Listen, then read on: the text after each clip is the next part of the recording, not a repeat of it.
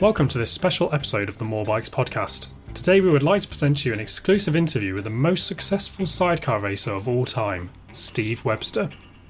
Steve Webster was born in North Yorkshire and his career began aged 19 back in 1980 at his local circuit, Elvington, near York. He went on to achieve a massively successful career, winning the FIM Sidecar Championship a record breaking 10 times. His illustrious 25 year career came to an end when he retired in 2005. His professional life had seen him rise from a 19 year old club competitor to the most successful sidecar racer in the history of the FIM World Championship.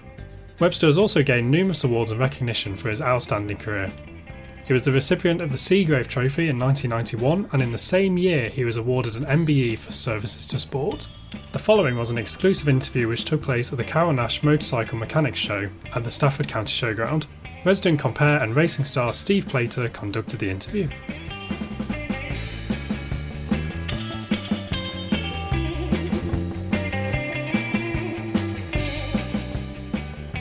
Sorry, sorry about being late. Hey, no, Typical it's okay. sidecar fashion. Right, mate. Now, obviously, we know the main stuff that you massively achieve your goals. You know, ten times world sidecar champion. But you know, as a youngster, before it all started, you know, uh, I read obviously your father was a was a great uh, champion grass track sidecar racer. Is that what kind of got you into the obviously to the, the, the racing mind as a youngster, being dragged off every weekend? Yeah, I think when you you know when you when you are a young lad and you you're bundled into a, a sidecar paddock, uh, a grass track paddock for that's what I can remember growing up in really. You know, so and I had our own little bike uh, when I was I think about eight nine years old. We had a little sidecar that my dad had built us, and yeah, it was inevitable that sooner or later you were you know I was, I was going to have a go on one, and it was just what type really, yeah. you know, for me, you know, as a youngster, um, every weekend uh, there was a grass track, and, and I live in Lincolnshire, and quite locally, it was a, it was a massive thing. I wonder who lived there. But but no, yeah, uh, but you know, uh, to, it was nationwide as well, and it was kind of a passion of mine, and, and, a, and a, it was a great sport and really really popular. I'm quite surprised you never went that route once you got going. Do you know? I think when watching my dad, obviously, uh, uh, watching the, the, grass track racing, I knew a lot now. And uh, going back to the, some of the names, it's amazing when you when you're younger what you did actually take in. You know, the, the names and who was doing what and everybody. But I think by the time I got to the stage where I was old enough to have a go on it, uh, on a sidecar, do some sort of racing, then I'd been to watch a few road race meetings, and it was just something I thought, you know, I wouldn't mind having a go at that because uh, watching the grass track, obviously you'd, you'd see people flying about all over the place, getting flung off and things, and it looked just looked a bit muddy, really. So you, you started quite young, you know, at club level, of course, uh, in, in a sidecar. Was there never any kind of um, intention for two wheels at all? Was it always the three? I think once we once we'd had a go on one and, and, and, and, and started doing it, we, we just wanted to carry on with the, with the with the sidecars because it was something I could do with my brother. Um, it was something that my dad could be also involved in. It was this is that team thing I think that I sort of enjoyed. Um, I was never very good at solos. Did dad retired at this point from Oh yeah, my, father had retired from um, from his uh, sidecar grass track racing. He did. He had a couple of uh, years on the road in the early seventies, I think it was, but he never really, never really went to anything because obviously lack of money, and he was looking after us, me and my little brother. You know, you mentioned there, uh, you know, of course, your brother. uh, I read, you know, he, he started off with you passengering, you know, and uh, but kind of succumbed to an injury and then decided to uh, go a different route.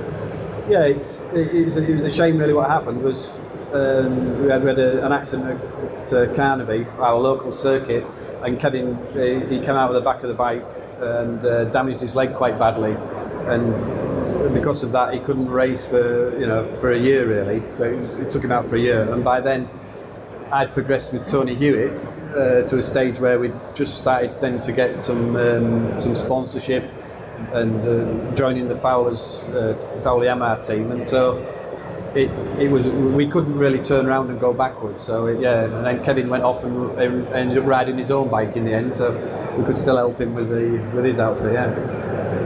You know, on the sidecar, you know, I've had a go in a sidecar. I've driven, I've driven only an old thousand in, uh, and someone else, can't think it was 600 I think, uh, and, and had a go as a passenger.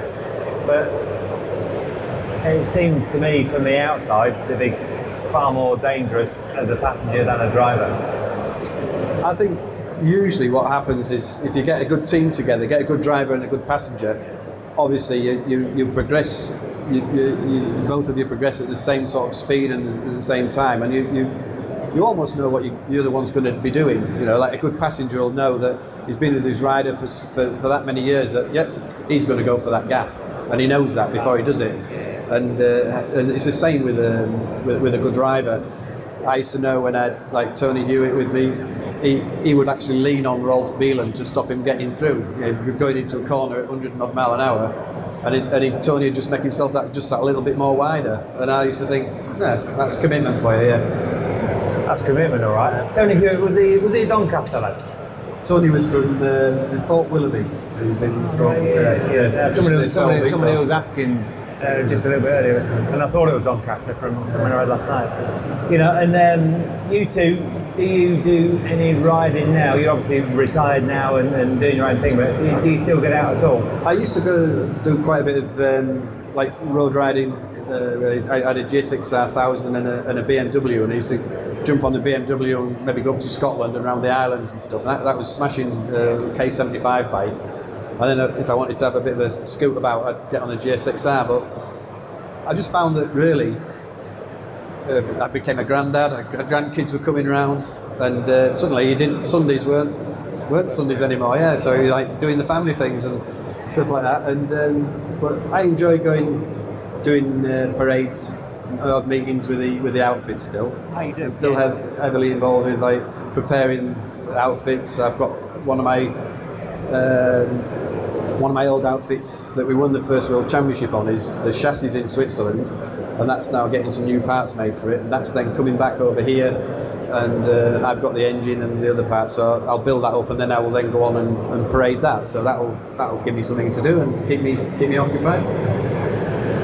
So you went you went off obviously uh, as a youngster and uh, your first your first sort of club race and and uh, obviously uh, took to it straight away and flipping you know love what you're doing. Was it always the intention to go to, to GPs? Was that just a passion or did it kind of fall on you and fall into your lap? Should we say?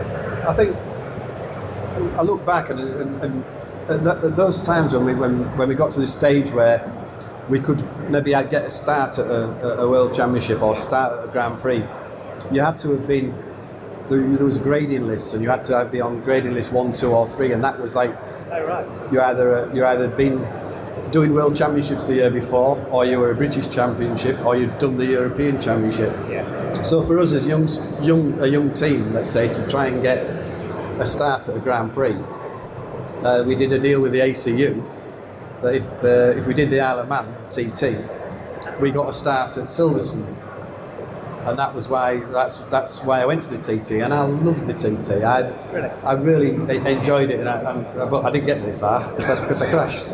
So. It was at the 13th milestone, and I spent the night in hospital and, and wrote the bike off. I, I read you 1983. You crashed on the first lap, uh, the 13th mile. Was that the first practice lap or a race lap? No, I, I actually got round. It's in practice. I got round beautiful. But I, I look back and I, did, I basically I didn't know where I was going. I think because you don't, do you? And uh, it Let, me, te- let me tell you, I still hate the 13th milestone. Yeah, you know, I, I only raced there three years, but uh, it was That makes me feel a lot better than It was one of those dodgy corner, was it? Yeah. Well, no, in all fairness, it was one of those places where you can only use the right hand side of the road. So if you go over the white line, it's a negative camber. But it's one of those places where you always think, do you know what? You can go loads faster through there. But as soon as you go two mile an hour quicker, you're in a whole world of hell. No, I should have maybe I should have spoken to a few more experts before I went. I think maybe that was that was, and plus we took a bike with us. It was the ex uh, Jock Taylor bike that, uh, bless him, Jock got killed on, and that got repaired. I then joined the Fowlers racing team, and we were um, yeah we were sort of like pushed a little bit to use that bike. and really it wasn't the right bike for the for the Isle of Man anyway. And I remember uh, Mick Boddice saying to me on the boat on the way there, he said, Webber, he said, the best thing you can do when you get there to Douglas is drive your van off, turn it around and F off home again, he said.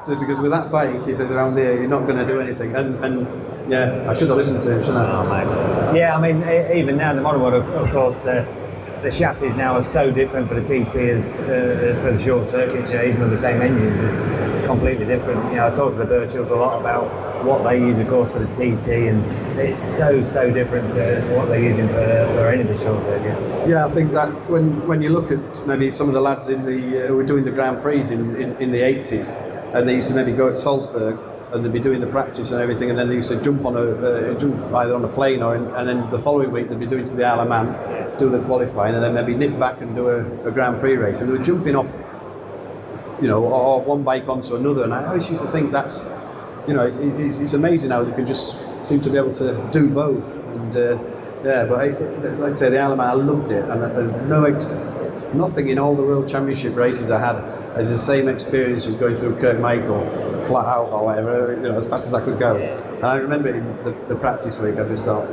it is great. And probably, if I hadn't have had that accident and maybe taken another bike, who knows, I might have gone on to, to do maybe more TT racing. So we, we, we decided that we would either concentrate on the World Championship or, or, or the, and it was just, we just went for that direction in the World Championship and just pushed all our efforts into making sure we could uh, get there and, and do that, really. Yeah. So the, that was going to be my next question. So there's no intention of when, you know, when you finish at GPs, you wanted to go back, or it's just, a, you know. Um, not really. I went back for the. I, I think we went back for the centenary meeting, and, and somebody had somebody had found one of Jock's old bikes, and it was a, a German guy called Rolf Bonner had it, and he said, "Will you will, you ride the bike Steve at the at the TT?" Paul yeah, in the parade, and, and Paul Phillips, guy from the Isle of Man, had organised it all and everything. So, yeah, yeah, that'd, be good. So, I mean, I hadn't been round for, well, I don't know how many years, but I'd never been round since we crashed. So it gets a, and it's a TZ750 Yamaha outfit, so it's got quite a bit of power. And we set off.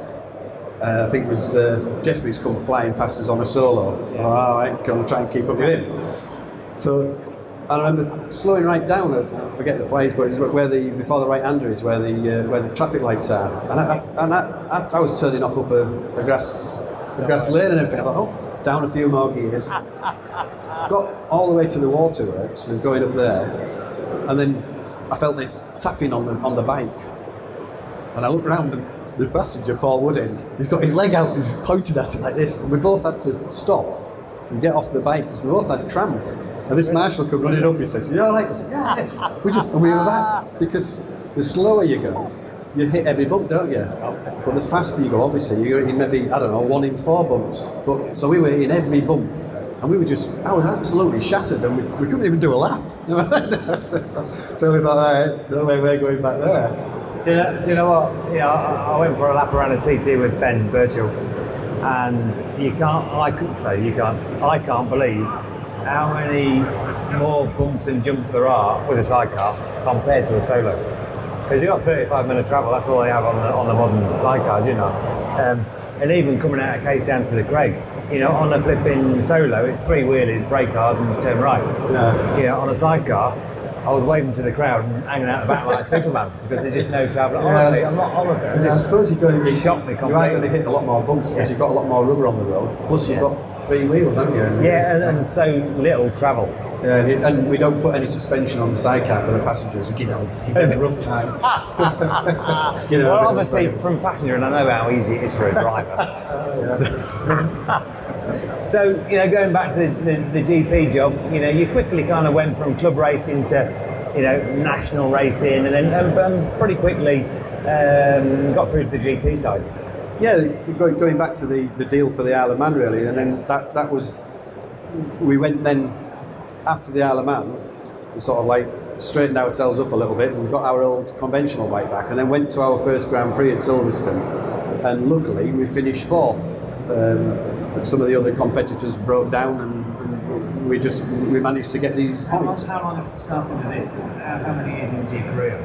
It was, was, was uh, it wildcard, the one off? Yeah, like a one-off to start with because you, we, we just couldn't get on any grading list or anything. So then we got a wild card uh, for the Silverstone Grand Prix and we finished fourth and we got some points. Yeah. And then the following week was the Swedish Grand Prix at uh, Anderstorp. So we jumped in our van, our old ambulance that we had at the time, and drove to Swiss, uh, drove to Sweden, and then camped outside the paddock. And we broke in in the end to get in. But once you were in the paddock and you had a few uh, World Championship points, we just then waited to get on the as a reserve, and then to get on the grid, and, and that's how you had to we had to do it because you didn't have any passage or anything to get in, so we were like camping outside like like the gypsies. You know, it's a, it's a great kind of uh, a lot of camaraderie with a, with a sidecar guy. Still is now, uh, and obviously there was back then. You know, um, did, did those guys help out to, to, to get you in? Yeah, I think when you used to, a lot of the lads, uh, they, they knew who, who were the good riders, let's say, or who had a good, good um, who was capable of doing well.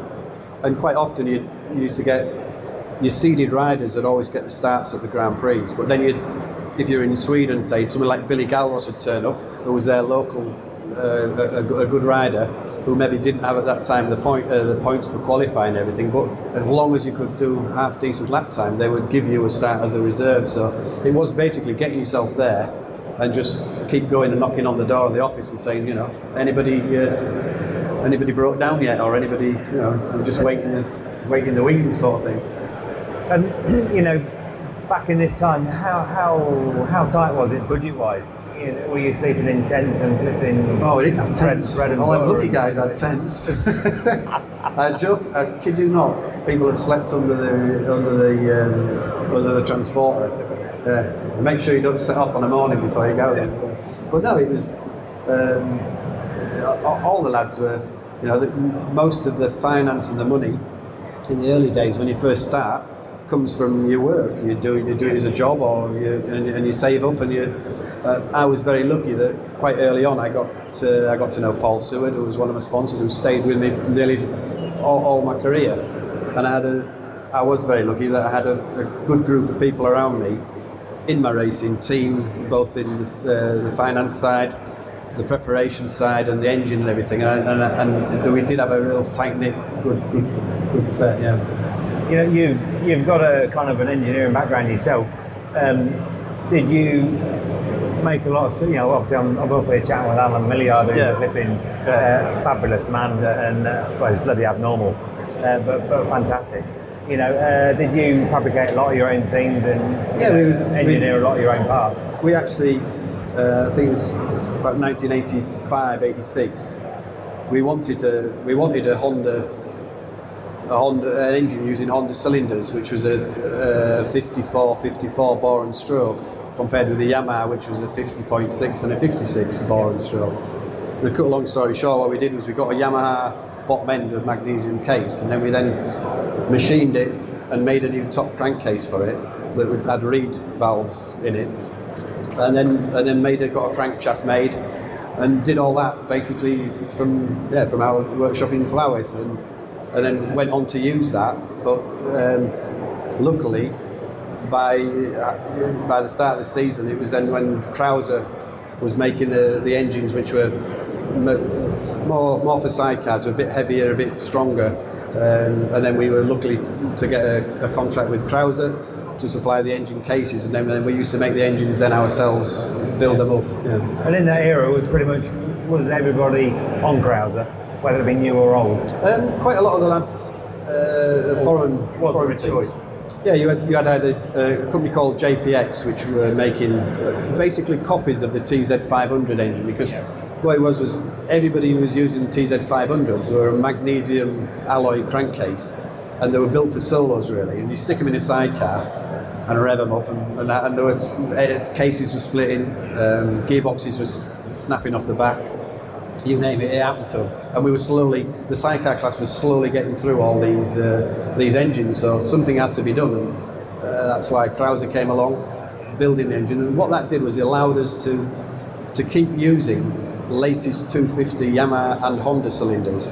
So we could then still put them on the sidecar by adapting them and, and machining um, top uh, top plates to allow us to fix these cylinders on. But then you could just buy, say, 94 cylinders for a Honda, and you would know that you could be able to get them on because you had a reed valve induction in the engine. So it was it was quite good of Michael Krauser, who was the, pannier guy with all the panniers in Germany. He, also made uh, bikes for Stefan Dörflinger and people like that in the early days of the Grand Prix. Then yeah, he, he sort of in a way saved the, the engines for the sidecar class. Yeah. And maintenance wise, you know, back in the old two stroke days, you know, in my early career, I used to look at the 125 and the 250 solo riders, and the bloody uh, the heads and the cylinders are off every session. Was it the same in the sidecar game? It was, yeah, we used to, um, I had some, again, uh, Bosworth, if you like all the old, old, old riders that maybe used to get a bit of uh, help from the solos and, hey, come and have a look at this, you know. Uh, but what, what I used to do is I used to go and get maybe um, 40 cylinders from a, a bloke called Hans Hummel in Austria who used to cast his own cylinders. And Egbert Streuer used to use them, uh, a lot of the um, solo lads used to use them as well. And I'd bring them back home, get 40 of them, and then I'd measure each one on a, on a, on a, on a single cylinder engine with a dial gauge on it and measure all the ports and everything. And then I'd match them all up. And then I would then get the con rods, the pistons and do everything and make everything. So it was like blueprinting so the engine was as best as it could be. And then we'd have two or three sets of those cylinders in reserve and then the rest would go off to be you know sold as just uh, uh, you know for people to use so we, and that was during the winter so at the start of the year we would have everything like dry built would have been built and then stripped down again ready so if you went to a Grand Prix you had cranked a set of crankshafts you knew the um, length of the conrod they give you the right squish clearance so that yeah you could just do it very quickly so that normally on a, a Friday night which was always a crank night at the Grand Prix you'd finish your last test session maybe by six o'clock five six o'clock engine cools down and then that boom crankshafts out of it cylinders off it you'd put new cranks in, new pistons, new rings. And if that had been dry built previous back in the workshop, you didn't have to check everything. You didn't have to check all your clearances or everything because you knew that you just bang, bang, bang, bang, bang. And then by one o'clock, two o'clock morning, you're in bed. Happy days. Rest of the lads would be up till four five in the morning. And was that, you know, obviously your father was was a mechanic for you for, uh, you know throughout your career. Um, was that his job or was that purely hands on from you? Um, Dad was like um, hands-on with us. We, my dad was uh, aircraft technician. That was his. That was his actual profession. So when it came to the chassis, been that's all like aircraft. It's it, it, it, aircraft riveted. It's materials like uh, the chassis built with, uh, with sheet aluminium. There's like aircraft wings and stuff. So it was all he was in his element with the chassis and stuff. And, yeah. So again, it all everything fitted into this little family affair sort of thing. Yeah. So from your first uh, wild card at Donington, you know that was what fourth place. At Silverstone, yeah. Uh, sorry, at Silverstone. Um, you know, were, were you pretty sort of confident then of what you could do in that arena, or did that come as a bit of a shock? It was a bit of a shock because I remember, uh, I think it was uh, Salzburgring in Austria, and I can remember going out in a practice session, and, and Rolf Biel and Kurt Waltisperg had set off before us, and thought, right, I've just got to, I've just got to try and chase him, keep up with him, learn him, and, and, and I, I couldn't keep up with him. And I remember coming back thinking, how the hell am I going to do this? And it took me maybe, well, best part of a, of a year to even be able to chase him for half a lap or a lap to be able to learn from him and what, what I could. And that's how it was. We were slowly dragged And along. it, it- was that machinery or you and your teammate? I think it was just me and my teammate and just realising that it, it wasn't until I could follow somebody like Rolf and Kurt that you realise what you can do with the sidecar because obviously that, at that time they were the best, uh, you know, the best there was, and you need to follow somebody like that to be able to learn from them because otherwise you never really realise how far you can push the thing, and and doing that, uh, and then I got to the stage where I, eventually I could keep up with him, albeit maybe for a lap but I used to be consistently doing that. And then it, then it was two laps, then it was three laps, and then I found that wait a minute, I could maybe and have a nibble at you here. And then that was when that was maybe the turning point was when I used to start passing him, and that it was it was quite funny because Rolf used to always have this habit. He used to go into a left-hander, and if you kept pushing him and pushing and pushing him, you used to see his lap board coming out, And his lap board would always be like plus one, plus one, plus one, and it'd be Webbo, plus one, plus one. Really? And what he used to do is he used to come round the left hander like at, onto uh, Donington start finish straight. And I'd see him, give a little flitch like that, and he used to look round like that. So what I used to do, as soon as I saw it twitch, I look round. So he turned around to see me looking backwards, and he must have thought, "Oh, Webbo, what are you doing?" and that was how you sort of slowly, sort of mentally try and break somebody down a little bit. And, yeah. So I had a good, uh, I had some good, good tussles with Rolf. Yeah. When uh, obviously what you, you, your first obviously uh, wildcard Grand Prix uh, was was a great result, and you very quickly, I think, you know, landed your first world title. You know, was that did that become easy to land that the first year, or was it was it hard graft? I think it's, it, it- it's, it's very hard because you, in a way, what you're doing is you're always you're striving to try and get better and faster and better, and, and in that you've got, in a way, you're in this little lonely little furrow of, of sidecar racing, and all the world's going on around everything else, but you're so concentrated on what you want to do, like somebody would pop your head up and like, oh, I'm, I'm a dad as well, sort of thing, and it's surprising what, um, in a way, how, how selfish maybe you have to be to achieve a, a goal that you want to do, and um, uh, and it, you know it was later on. Uh, you, you sort of think, yeah, yeah, I missed, I miss, you, you do miss out a lot in life, but you also achieve a lot by achieving what you've done. But the way we did it, and the, the amount of effort we put in to that first World Championship, yeah, it was it, it was, it was a good year. It's tough, you know, like you said earlier, you've got to have a, a good, not just a good team, but a great family around you because I think, of course, any sport is uh, uh, selfish. Yeah. So, was was was the wife a keen fan and a, a strong part of, you know, or backbone of the team? She, uh, my wife, bless her, uh, she came to Cadwell Park in about 1983 it was something. We were on early meetings, and we were camping again with a tent, and it snowed. And she says, she said she never came to another race meeting after that. Bless her, but she was quite happy to to stay home, and she helped a lot at home with the help with the organisation stuff and that. She was sort of like really good. She didn't come to she came to maybe one or two Grand Prix after that when the, when the, when the children were born. But yeah, she was she was quite happy to stay at home, and she knew that I was going off doing something which was became a job. Let's say, as well as being a hobby, it then became a job. I gave up my work at Rowntree's, and I thought I'm going to do this, and I'm going to do it properly, and try and make a living from it. And that's what that's what we did. And she was yeah, she was quite happy to stay home, I say, with the kids, and, and I went off scooting around on one of these things. you know, uh, mid 80s to, to into the 90s, how how difficult was that to find the budget to, you know, to, to obviously finance uh, World Championship with a team of people, not just yourself, of course? I think what what used to happen was you became you basically you're unemployed. You know, when, when the last race of the meeting, you, you were unemployed because maybe your sponsorship had finished for that year. Yeah. So come sort of was it, September time, it was like right, bang, now we need to start working for the following year.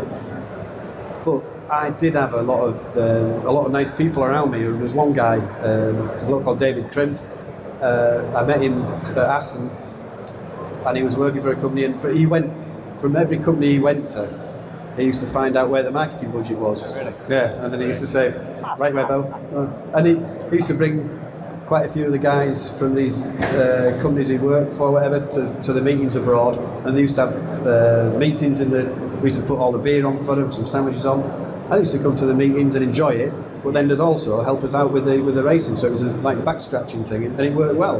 And um, that's how we used to do a lot of our like, entertaining and, and, and support for us. They used to support us with finance uh, for the for the racing, but we used to also like try and put on as much as we could for them when they were at the meeting, so that they enjoyed the day. They could use our team facilities for if they wanted to meet people, if they wanted to do out, or and to organise all sorts of things for them to do Yeah, yeah. also while we were there. You know, I said to you earlier up in the GP paddock, kind of in, in that sort of era, I, I knew one or two of the races and um, through drinking, not through flipping racing back then. But um, yeah, the, the sidecar guys were, were, were known to be uh, hard racers, hard drinkers, and, and have, a- have a good time as well as you know wanting to win, of course. Um, and you look at the modern sidecar paddock, it is very professional now. Uh, you know, they put on a good show. they're tidy, they're clean. You know, they, they don't break down so much and, and put on a good. Yeah, it's been it- it's been a hard hard slog really. I think to to get to get to the stage where it's at now, where the teams. I think what was happening was the finance that all the teams were getting was going into engine building. Everybody wanted to have a faster engine. Everybody wanted more power. It was just like this. You might as well have all gone and put thousands of pounds into a bin and burnt it because we reduced the engines to a more standard-based uh, engine when it went four-stroke, and straight away that that allowed the teams to have more finance for maybe uh, presentation, for new leathers, for getting the bike done. You, you stop spending money on the engines when really then you could spend a bit more on the suspension, the chassis, and everything. And people realised then that it wasn't all about power and about engines. It was about making sure the bike was set up properly, making sure the chains and the tyres were good. So that reflected in the presentation of the class in that you know people had more of a budget to be able to, to spend on, on, on promoting the class and it has worked yeah for sure you know, it's always uh, difficult and expensive to, to lift that game. Obviously, it all costs a considerable amount of money. Uh, towards the end of your career, did you change the four-stroke? Was you still in? yeah still was, um, uh, was again a bit of a story and I'd been in the right place at the right time. I, I, I was I rode for a Swiss team Team Bösiger for three years. The guy Marcus uh, Marcus Bösiger used to supply the bike and everything. We used to just turn up and, and ride and that was a two-stroke bike. And then there was rumours about these four strokes coming in and it was with a German uh, guy called Steinhausen who was taking over and financing the class. It- as long as it went in with uh, World Superbike so uh, Flammini's group and the deal was that this guy called Bernd Steinhausen would pay for the sidecar class to go in with the World Superbike class and um, the, but the only deal was it obviously had to go four stroke, but it was allowed to go over two years. And I'd gone on a, on a trip on a, on a solo bike to um, to Croatia while, while I was riding with Team Bösiger, and I'd gone on my solo bike with some mates, and, and it broke down. And I thought, who do I know in Germany who can, who, I who can help me? So it was Steinhausen's were there. So, uh, long story short, I ended up at Steinhausen's house. Bert Steinhausen was there. They needed somebody to ride a sidecar four stroke. and It was just right time, right place, right time. And I got a job uh, riding the first four stroke in the World Championship uh, with, with Team Steinhausen for two years, along with Roll, uh, with Jörg Steinhausen, which was uh, a family member. So, yeah. was this thousand cc? That was the 1200 uh, W, Suzuki WP 1200 Yeah. thing. And it was a, a missile, but it was such a heavy lump in the back. Yeah. It was like it was just like racing a pendulum, you know. It's like sooner or later it's going to go. Oh, yep, it's gone. And was that uh, a much tougher job, obviously, to compete on, not just for you, but obviously for the for the guy in the Yeah, passenger seat as well? yeah, I think the, the, the passengers it was it was a little bit more difficult for because the things had a lot more power and they could put the power down on, on, on the road with the four stroke.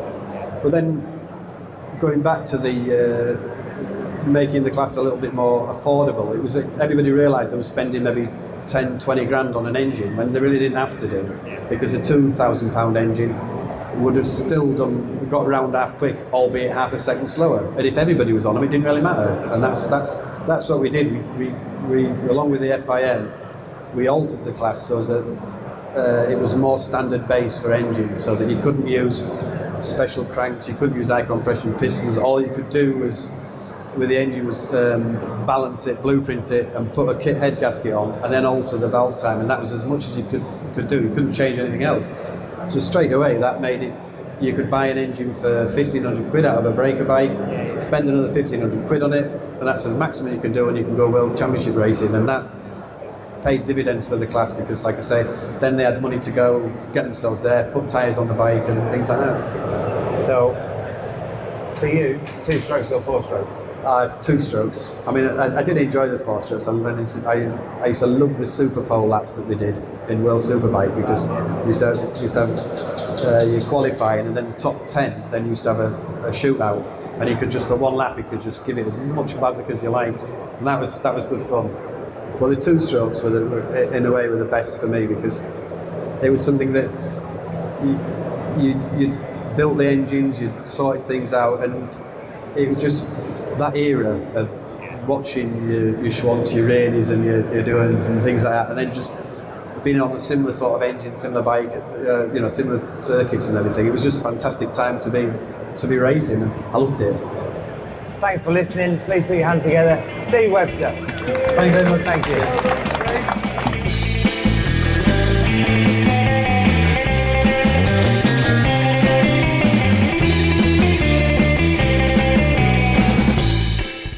Thank you for listening to this episode of the More Bikes podcast. Remember to visit morebikes.co.uk for more news, reviews, and bike tests. Thank you for listening.